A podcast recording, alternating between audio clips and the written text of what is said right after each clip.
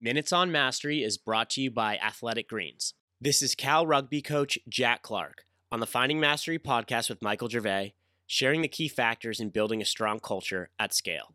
You've been in the trenches and guiding for the last 30 years. What would you hope an, an entrepreneur or a seasoned president or a CEO of a company could glean from your insights in a sentence or two or a, you know a thought or two. Yeah I, I, think it's it's i have thought about this and it and it's around it's around culture and, and it's around scaling culture is what it really is about because that's the hardest thing i think for them is is you know I, I, get to know every guy that joins my team right? I mean I, I recruit him. I mean i think there's a lot of chief executives and a lot of um, people in the corner office with the best business card. They don't even know who gets onboarded anymore, right? I mean, they're they're relying on some corporate training documents and some, you know, and and the idea that you know, and I bet when they started that company, it was different. I bet they knew every person.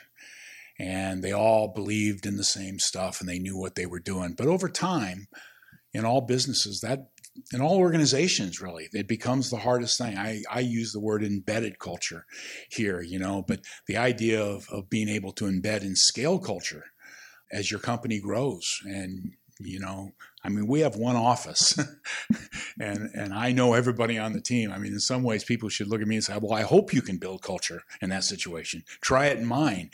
And i think that's that's interesting. That that really does point to the challenge. And then, do you have a practice that helps embed culture? Talk about it and um, and test it.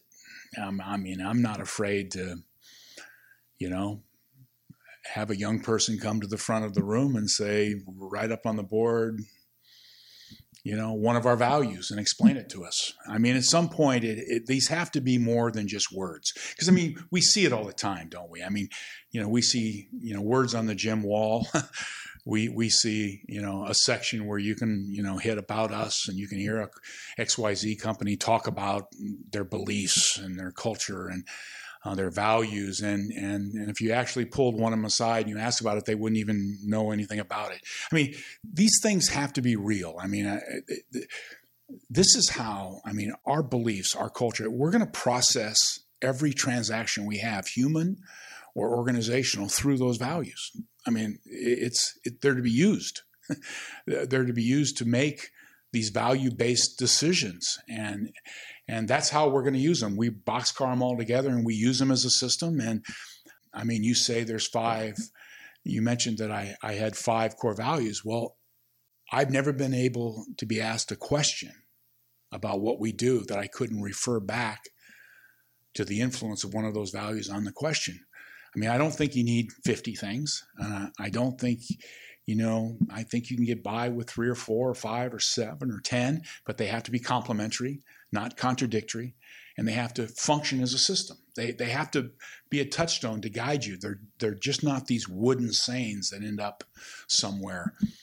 And I mean, so they really are beliefs. Mm, really cool. For the full Finding Mastery podcast, head over to findingmastery.net or check us out on Apple Podcasts. And for a special offer from Athletic Greens, head to athleticgreens.com slash finding mastery.